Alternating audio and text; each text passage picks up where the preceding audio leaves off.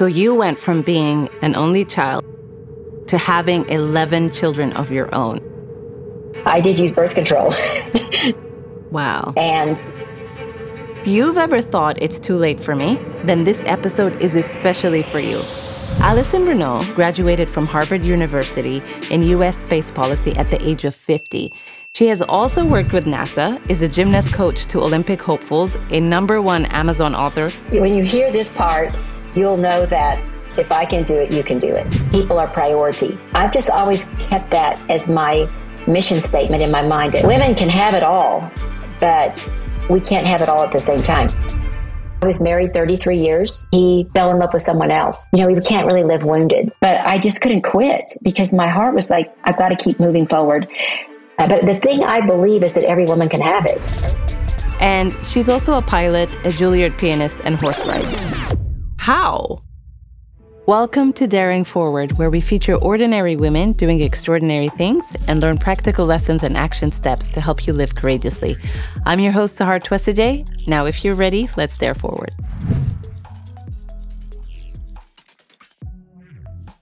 If you've ever thought it's too late for me, then this episode is especially for you. Today, I'm joined by an incredible guest where we talk about how you, in fact, can have it all, but maybe not all at once. Allyson Reneau is the biological mother to 11 children who graduated from Harvard University in U.S. space policy at the age of 50. She has also worked with NASA, is a gymnast coach to Olympic hopefuls, a number one Amazon author, internationally sought speaker, and successful entrepreneur. Oh, and she's also a pilot, a Juilliard pianist, and horse rides. I just have one question for her. How? Allyson, thank you so much for joining me on the podcast and the show today. We are so excited to have you here. And actually, one of the things I wanted to really thank you just off the bat from the beginning of the episode is that I have you to thank for being here because you've had such an incredible impact on my life. Um, when we first met, I saw you and met you at a conference and I heard your story. And I remember one of the things that touched me the most was listening to you it reminded me that I needed to just slow down a little bit. I think at the time I felt this need to keep continue rushing and pushing to wanting to grow my business and listening to your story kind of took all that anxiety away. So I have you to thank for that. Thank you, Sahar. It was a pleasure to meet you in London a few years ago. Um, I think a good place for us to start would be maybe let's take it back before you've had all these amazing and incredible accomplishments. What was life like for you? And um, yeah, just tell us a little bit about that. Well, I when you hear this part, you'll know that if I can if I can do it, you can do it. I was born in a very small uh, farm town. You might call it a village, but it only had 250 people total, and that probably included the pets. Um, wow. We didn't have uh, you know, stoplights or a big grocery store. Uh, one thing that we did have, as I grew up, you know, around horses and cattle and farming, was it instilled in me an incredible work ethic. I wasn't afraid to get my hands dirty. I wasn't afraid to feed the horses. I wasn't afraid to muck out their stalls. And um, my mother was really great in teaching me how to dress up and be a classy woman. At the same time, she took me all the way to the bottom and made me do all the, the dirty work too. And it served me well uh, as I've gone around the world to all the different continents because you know, everywhere you go, the cultures are different. And what she taught me uh, really has helped me fit in no matter where I go and just to appreciate. It also prepared me to do a lot of things well. For instance, uh, you have to be on the track team, the basketball team, the cheerleading team, you have to serve in the academic uh, competition. So it really gave me a well rounded upbringing. And did you grow up with any siblings or were you an only child? Interesting. Uh, you know, I have 11 biological children. Um, I was an only child. Wow. In my family. It seems like it, with my journey, almost every time I've started something new, I have zero experience in that particular area. Um, so you'll see as as we go along in this podcast that uh, I was kind of thrown into a swimming pool, not knowing how to swim each time, and just had to figure it out. And so it kind of made me keeps keeps you humble, keeps you dependent on your friends and your faith and your family. Wow. So you went from being a single child, an only child, to having 11 children of your own. I mean, to me, that is completely mind blowing. Like, how did you end up with 11 children? Was it something that you were intentional about? I only planned to have two children in my marriage, and we had nine surprises, you might say. Wow. And I did use birth control. so you did use. I guess it was just, I did. And, and it didn't uh, work. Except for the two that were planned. Mm-mm. So it, uh, it was, it's been quite an adventure. Its sons were number one and number three. And then my daughters were number two. And then I had eight girls in a row. You know, this is over a span of how many years? The, well, the youngest is 17 and the oldest is 39. So you can do the math. That's not a long time at all. Like that, that's mm okay. I was, I think I was pregnant and nursing for a long, long time. Oh my goodness. So, like, what is going through your mind as you're having baby number one, then number two, then three, four, all the way to 11? Like, what is, like, how did you cope with that? And kind of like, what were you thinking at the time? For me, I don't use the word cope because mm. uh, I, I really was all in as a mother. I we didn't have a we had very little income, but I felt that my most important job was to be a great mom to those children. I homeschooled them through uh, sixth grade. Then I put them in public school in seventh grade. I tried to build a really strong academic base, ethical base, faith base, um, hard work, and so I was I was all in, and I decided I would find happiness in folding underwear I would have find happiness. You realize how many socks there are when you're doing the laundry with that so many kids. Like just oh trying to gosh. match socks. so yeah. I decided just to to make it fun.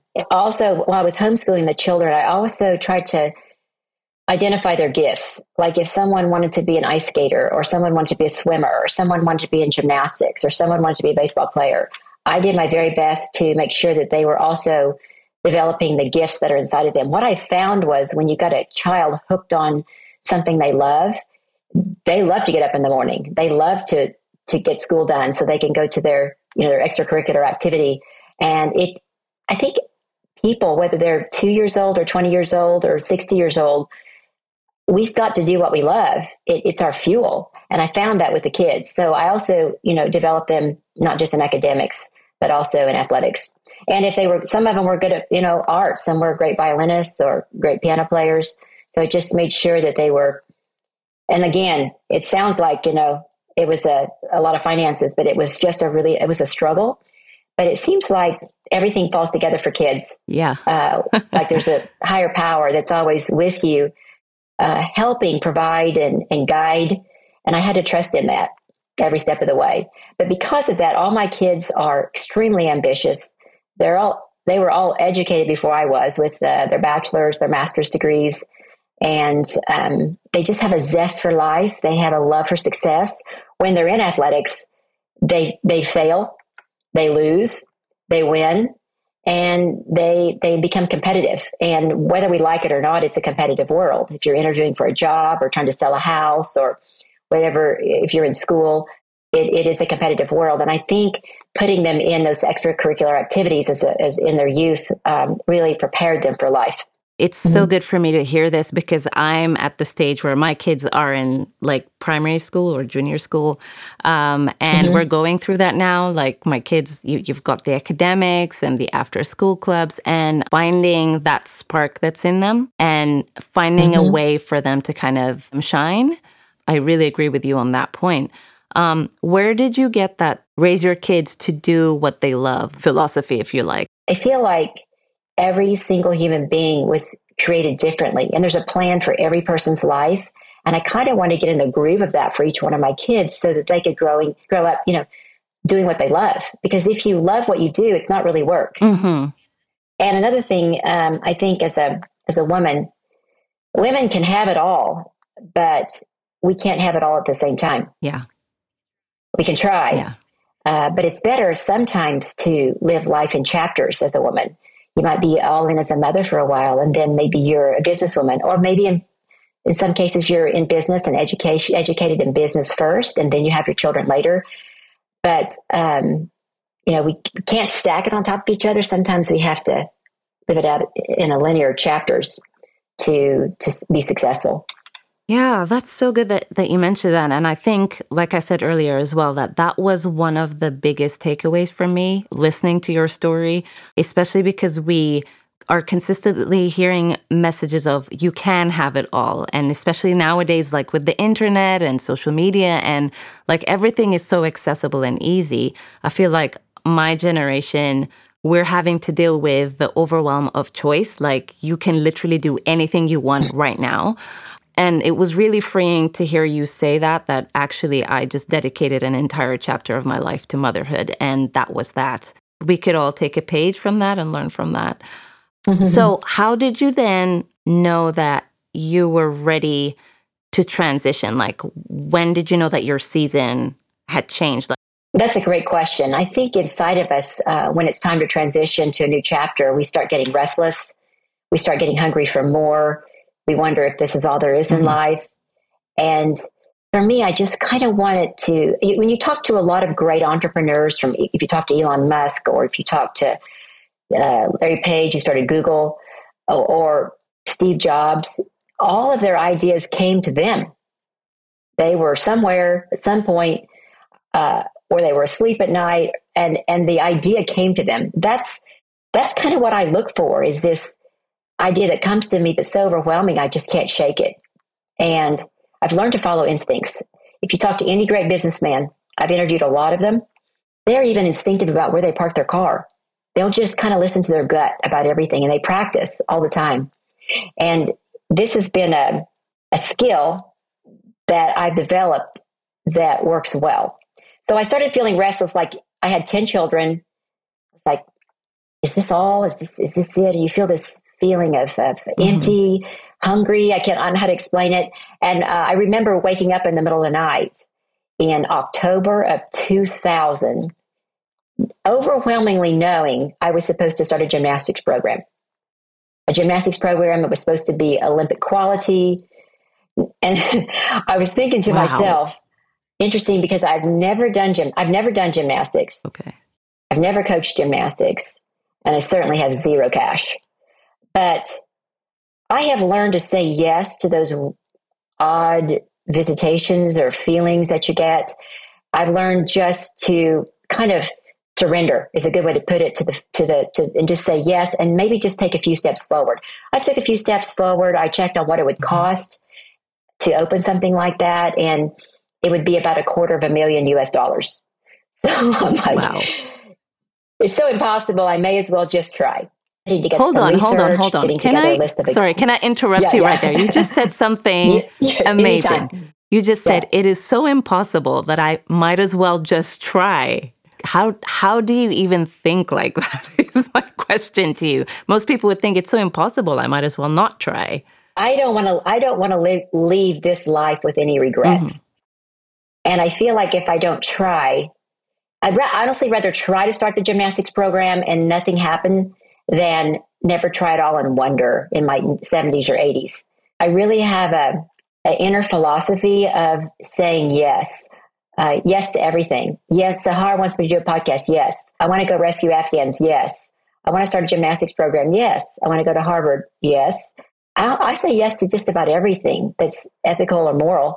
Uh, everything, and it's it's because it it builds relationships often. And those relationships are what where the miracles lie is your friendships. Mm. And so the yeses introduce you to people through those relationships. Something may come of it down the road, or you know, you can be a blessing to someone, or they can be a blessing to you. But that is what happened. Actually, I I received a phone call probably five or six days after this epiphany, whatever you want to call it, about this gymnastics thing, from a man in Chicago, Illinois, a large city, probably twelve hours drive from me. And he said, You don't know me. He said, But about a year ago, you helped my son through a crisis. He is like a brand new person. We don't know what happened to him, but uh, we are just, his mother and I are so grateful. And we just want to send you like some money to help other children. And I said, Okay. And he said, um, I'm vice president of United Airlines. And I thought, okay, so I'm going to get a check for you know, 500 US dollars or 1000 or something like that. But I actually got a check for over 300,000 US dollars from this man. Whoa. I honestly, Sahar, had probably never seen more than $300 at one time in my life. And I knew it's like a feeling like I'm in the groove of what I'm supposed to do with my life. This, this must be right. I didn't, I didn't have to get a bank loan. I was open from the day I had the feeling I was supposed to do this until the day I opened was only 10 days. Now I open and I don't even know how to teach a cartwheel. okay. but um, a previous relationship I had was a, was a gymnastics coach, and he heard that I wanted to do gymnastics differently. See, gymnastics has not been a really good sport for a long time, not just recently what you've heard, but it's always been a really harsh sport on girls. Mm-hmm. And I decided I wanted to do it a kind way. Why can't you inspire girls instead of make them afraid of you and bully them into being great? Because girls, when they, they care, they'll give you their heart and soul and do their best. So he wanted to, he was an Olympic coach and he wanted to do it the mm-hmm. right way.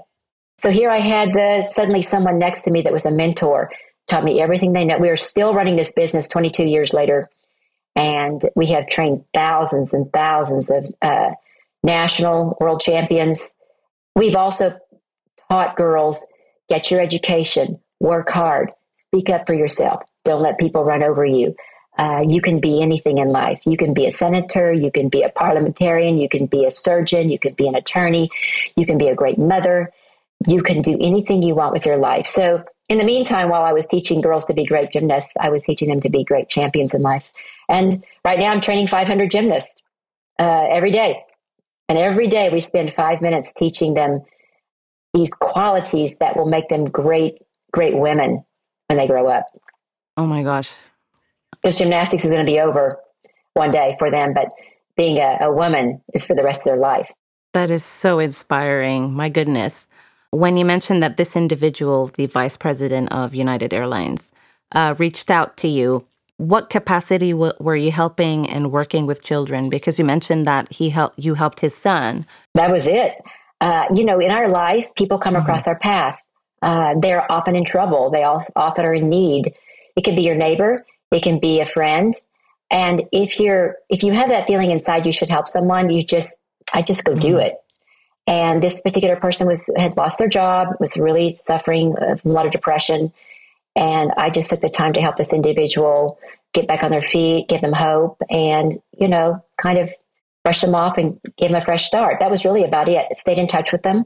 I, I, didn't do anything different than what you would do, but I, we think that we're going to meet someone glorious and be discovered and become something great. When often it's it's uh, wrapped up in a in a in a person who needs help. The distinction that I want to make is what you're saying is that whenever you feel mm-hmm. compelled, you sense that compassion, that empathy inside of you. Always act on that if you can and you're able, and then beautiful things can emerge from that. And it's also going back to you saying how the magic is in the relationships that you build. And it it's not to say mm-hmm. that we should help people with an expectation of something in return. It's to just freely give and surrender. No. Mm-hmm. And of course, you get you get betrayed, mm-hmm. you get burned. We all do. Um, but you can't get bitter. You have to forgive, and you have to keep moving forward. And you can't allow your your heart to close up towards humanity. Because uh, I had a teacher once say to me, "People are priority." And I've just always kept that as my mission statement in my mind that people are priority. And so when I feel, and I know each and every, I know you have Sahar, and I know the, your listeners have had a feeling I should text someone, or I'm feeling someone's in trouble, or I should check on this person. And then we brush it off and think, oh, that was just me. Nine times out of 10, they were in trouble or they needed encouragement. So good. So you're a very intuitive woman. Do you think being an intuitive person is something that can be taught? I think uh, it's inside of every single human being. And sometimes uh, we're so logical and we're so smart and we're so sharp.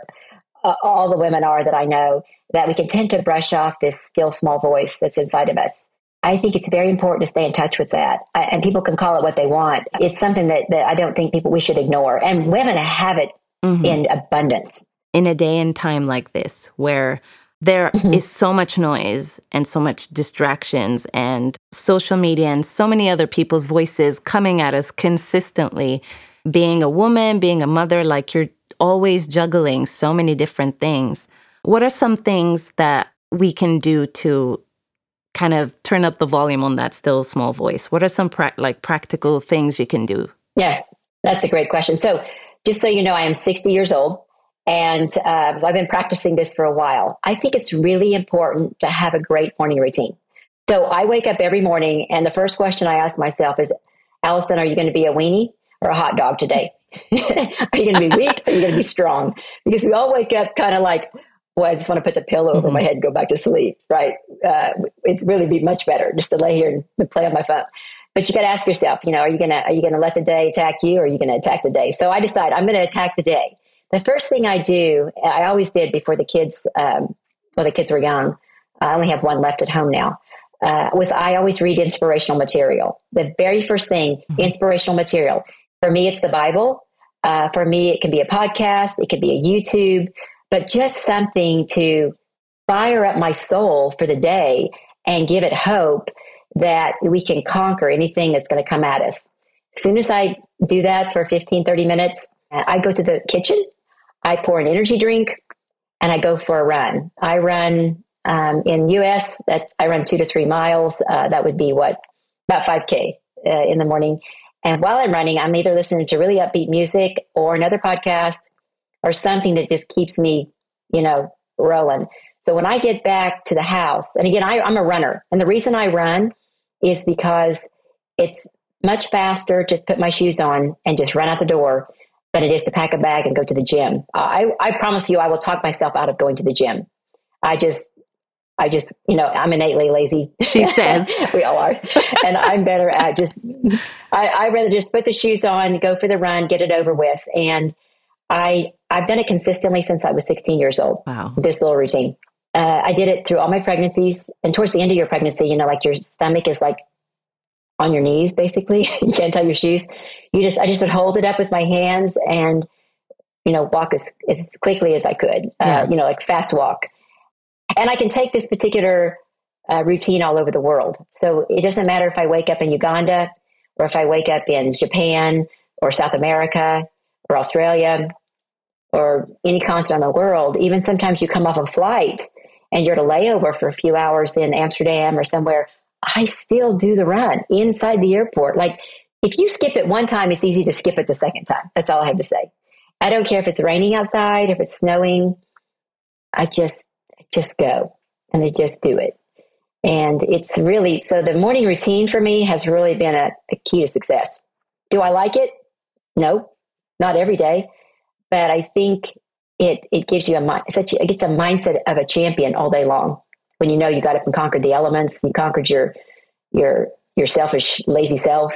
and am I perfect every day? Do I get everything done every day like I should? No, but I've learned that uh, failures and is part of life, right? Start yeah, I love day. that. And um, I think the thing that stands out to me hearing you say that is you found a way to make working out and having a morning routine really simple so that you can actually do it every day. Like I think a lot of us get hung up on mm-hmm. trying to do things perfectly or in a particular way that someone else said, and um, you kind of keep starting and failing because you just haven't taken that a, a, principle and applied it to your own life because we're also different and we have very individual lives. And I think there's a, a lot of wisdom in what you're saying and just making it uh, bespoke to who you are. Okay, so let's talk about your next transition, which is owning a gymnastics mm-hmm. coaching business to now studying at Harvard mm-hmm. um, at the age of 50. Yeah, so That's right. what happened there in that transition? Yeah, so so same thing where I began to feel restless. When you when you raise a lot of children, and any mother will know this, you you yeah. almost forget who you are. You are so spending your time selflessly investing in your children or your husband or your house duties or all those things or making money that you you just kind of you just forget about your identity. It just goes to the wayside, and all your mm-hmm. dreams are on a shelf. And I began to feel like wow, who am I? Is this all I'm going to do? My whole life is just raise kids and and coach gymnastics. Like there's got to be more mm-hmm. than just just this. And not that it's just this, it's just that for me, I felt like there was more. And my desire was to had a big impact on this planet. I wanted to do something yeah. that mattered. I wanted my life to mean something.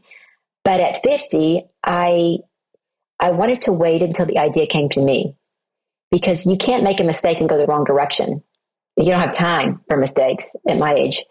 And so I waited until it came to me on a morning run in January of 2011 to go to Harvard University and get my master's. I had just finished my bachelor's degree and I had the same feeling. Every transition for me is impossible. So this was, I don't, I, I still have seven kids at home. I live 1,500 miles from Boston, Massachusetts, where Harvard is.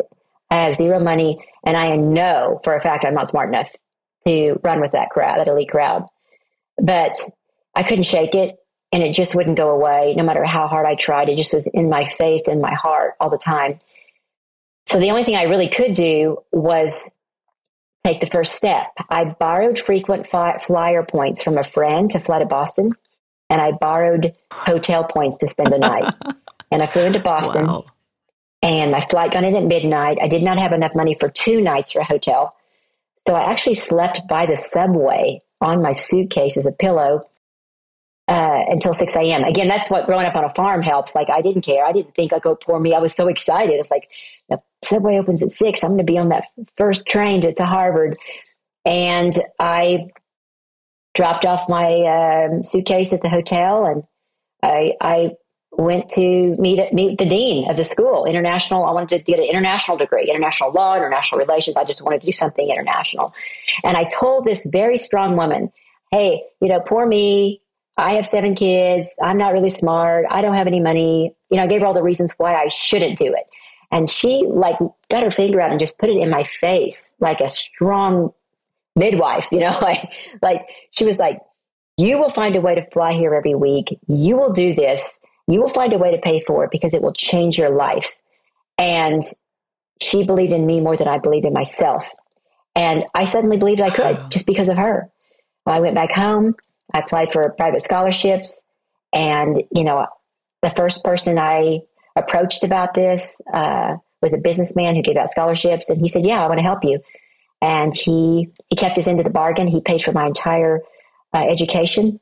I graduated um, at the top of my class. I had straight A's all through Harvard and ended up um, studying United States space policy, NASA.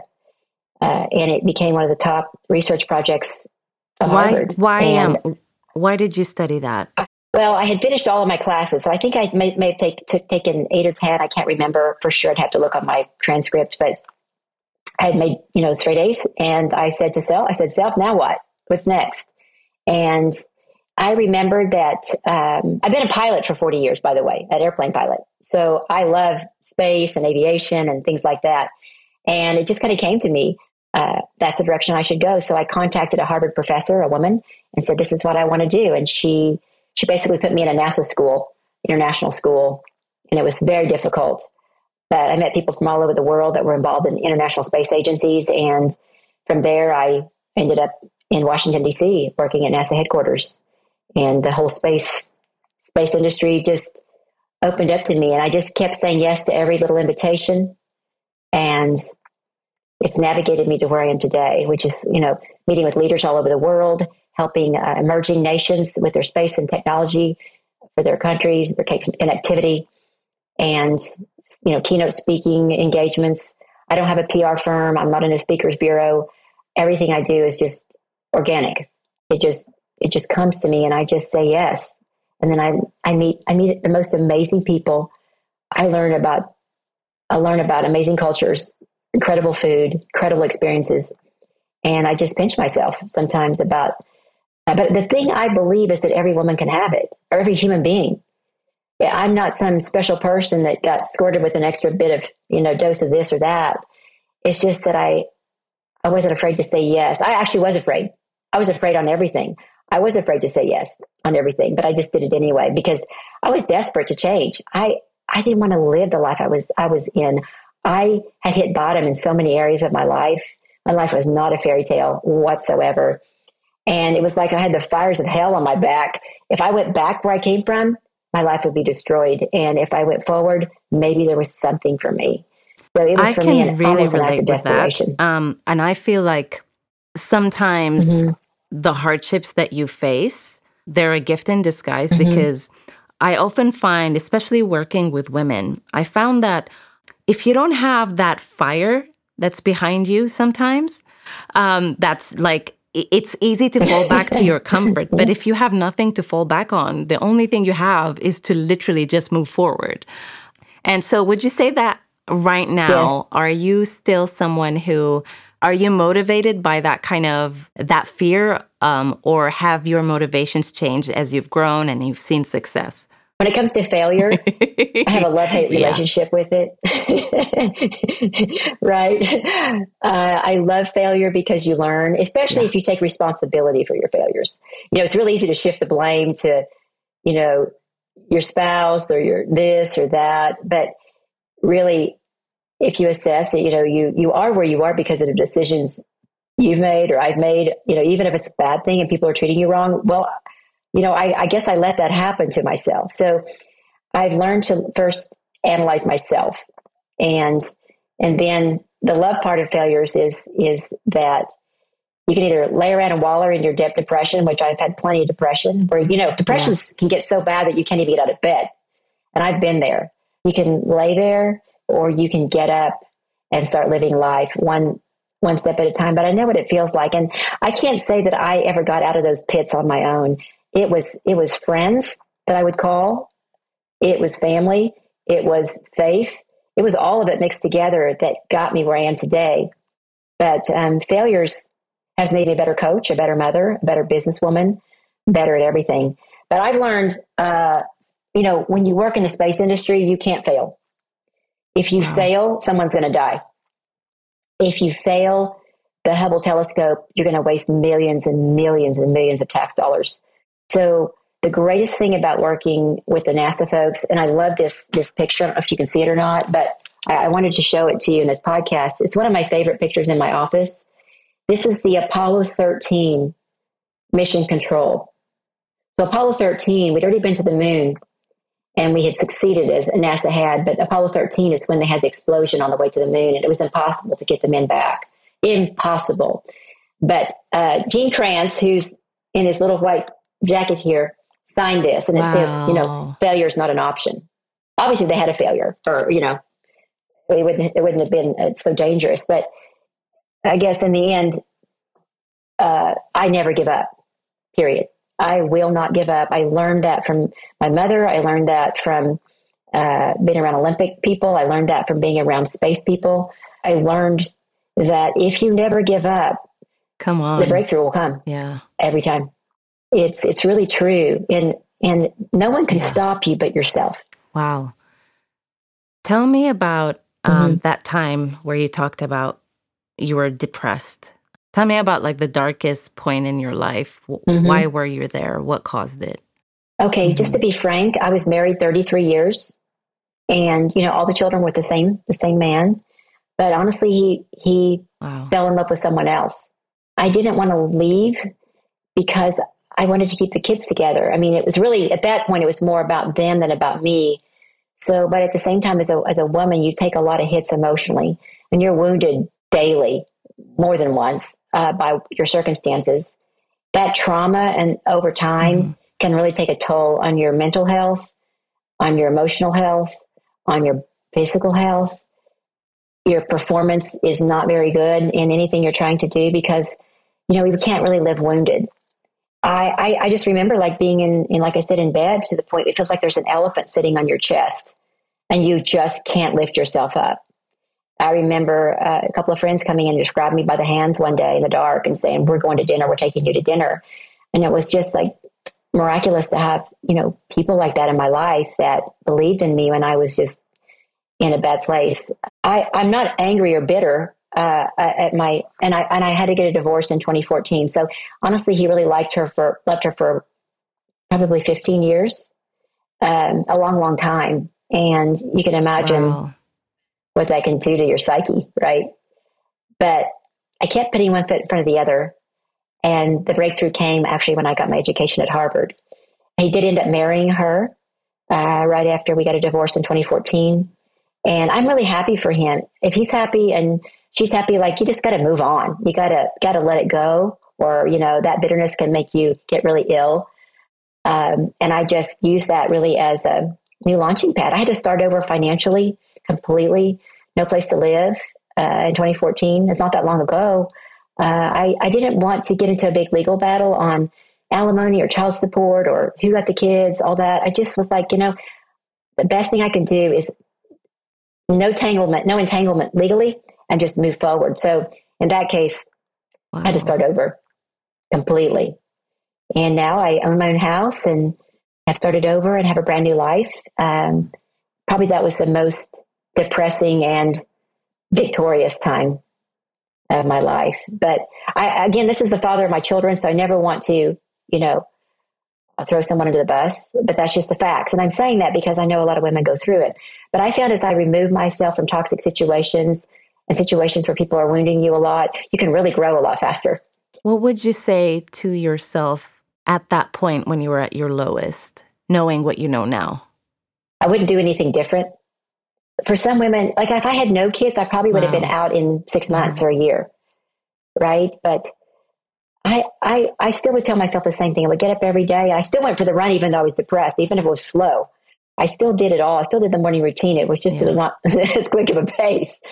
Um, I wouldn't change. I wouldn't change anything. I just kept on that consistent pattern of inspirational material, going for the run, making the list, trying to get it done every day, giving my best, and going to sleep. But there's a time when you feel a mm-hmm. release that you're finished. But again, I think if I had less kids, I would move faster. If I was someone, if I was advising someone in that situation, yeah. I would have them move on a little quicker.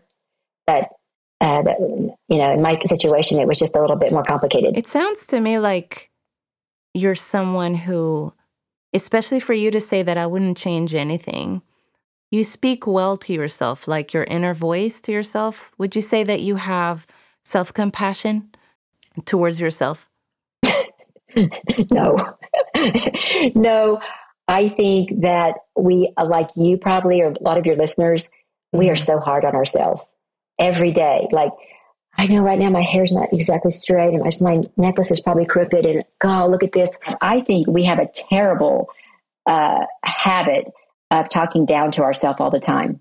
I think it was my friends and my faith and that little voice inside of me that wasn't me telling me you can do more. You were born to do great things. It was it was outer, it was external voices. It may be a book I was reading, something but it wasn't coming from me, honestly. Um, I think we're all like that, and we have to work on that okay. all the time. When you went through the divorce, were you working at the time? Because mm-hmm. you mentioned that you didn't have anything. So, how did you pull yourself out financially in that scenario? You know, I live in America. I always was thinking about people that might live in, in, in countries where they don't have the opportunity that I might have. I would compare myself. How would a woman be if she was in a particular country where she might not have uh, access to work hard or make a good salary. And I just worked extra hard and and I looked for opportunities to get in a house that was unusual, like you know, for sale by owner or something like that. I and I remember the first night my daughter, she was probably I don't know maybe thir- twelve or thirteen. The first night we spent the night in my first house, we slept on little swimming rafts like you buy for you know a one dollar at the dollar store. We call it the dollar store. That's what we slept on for a while until we could pay for a bed and then a couch and then you know furniture each little thing at a time. We just stayed we stayed hopeful and happy. We were excited. That's beautiful. I want to take you back to the summer of 2021 when the horrific incident of the taliban attacking afghanistan took place and you were involved in a rescue mission as part of the explore mars team involving a few young afghani girls. Can you tell me more about that Thanks for asking. Um, I'm on a board of directors in Washington, D.C.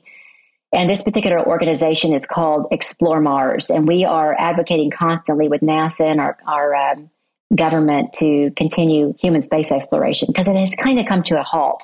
Well, every, every May, we have an annual conference. And we decided we would invite the Afghan girls robotic team from Afghanistan. These were girls whose you know fathers had been killed because they went to high school and wanted to pursue a higher education. Amazing young girls. And actually, Elon Musk of SpaceX actually paid for all of their flights and all of their their uh, ex- uh, travel expenses. He's an amazing, generous man. And these girls came to the conference, and I met them. And having had nine daughters, you know, I immediately connected and became really close friends with them. I want to say they were uh, maybe two years from graduating high school, and they wanted to get scholarships in the United States. So we stayed in touch, you know, for a couple of years, and was working on helping them uh, pursue their education in the United States because they wanted to go back to Afghanistan and make it a better place after they got their education.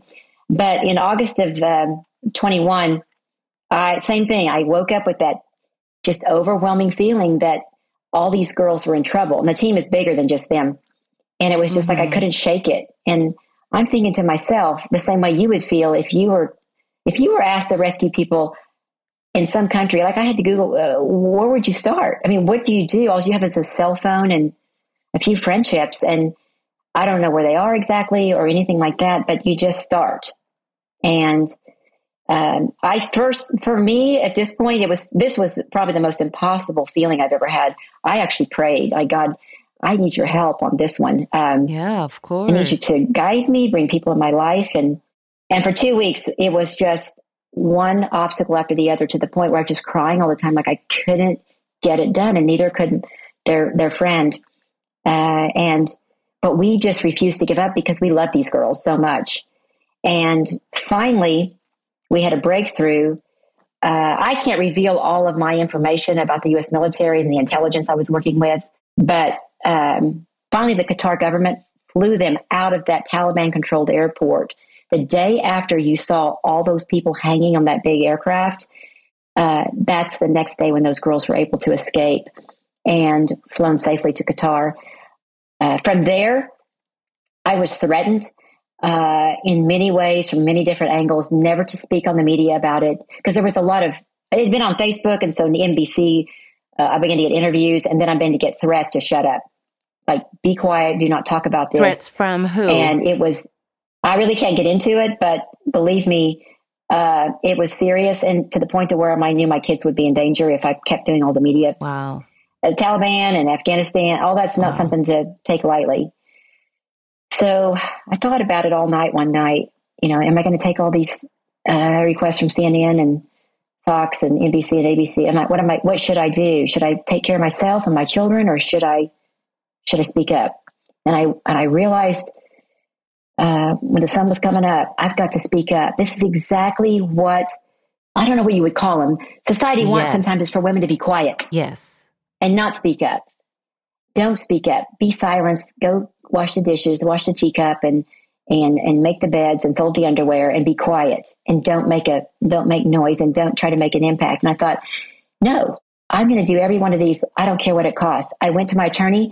I made up my will and and I took all the media requests and I did it for two, I did it for, for two reasons. One, because I'm not going to be silenced. And number two, I knew that other people in Afghanistan would know who to call and who to reach out to to escape. And that's exactly what happened. Resources began to come, come together. NASA General Counsel, some of the attorneys reached out to me, Yale Law School, some of your parliament, uh, uh, ambassadors, people everywhere, special forces people.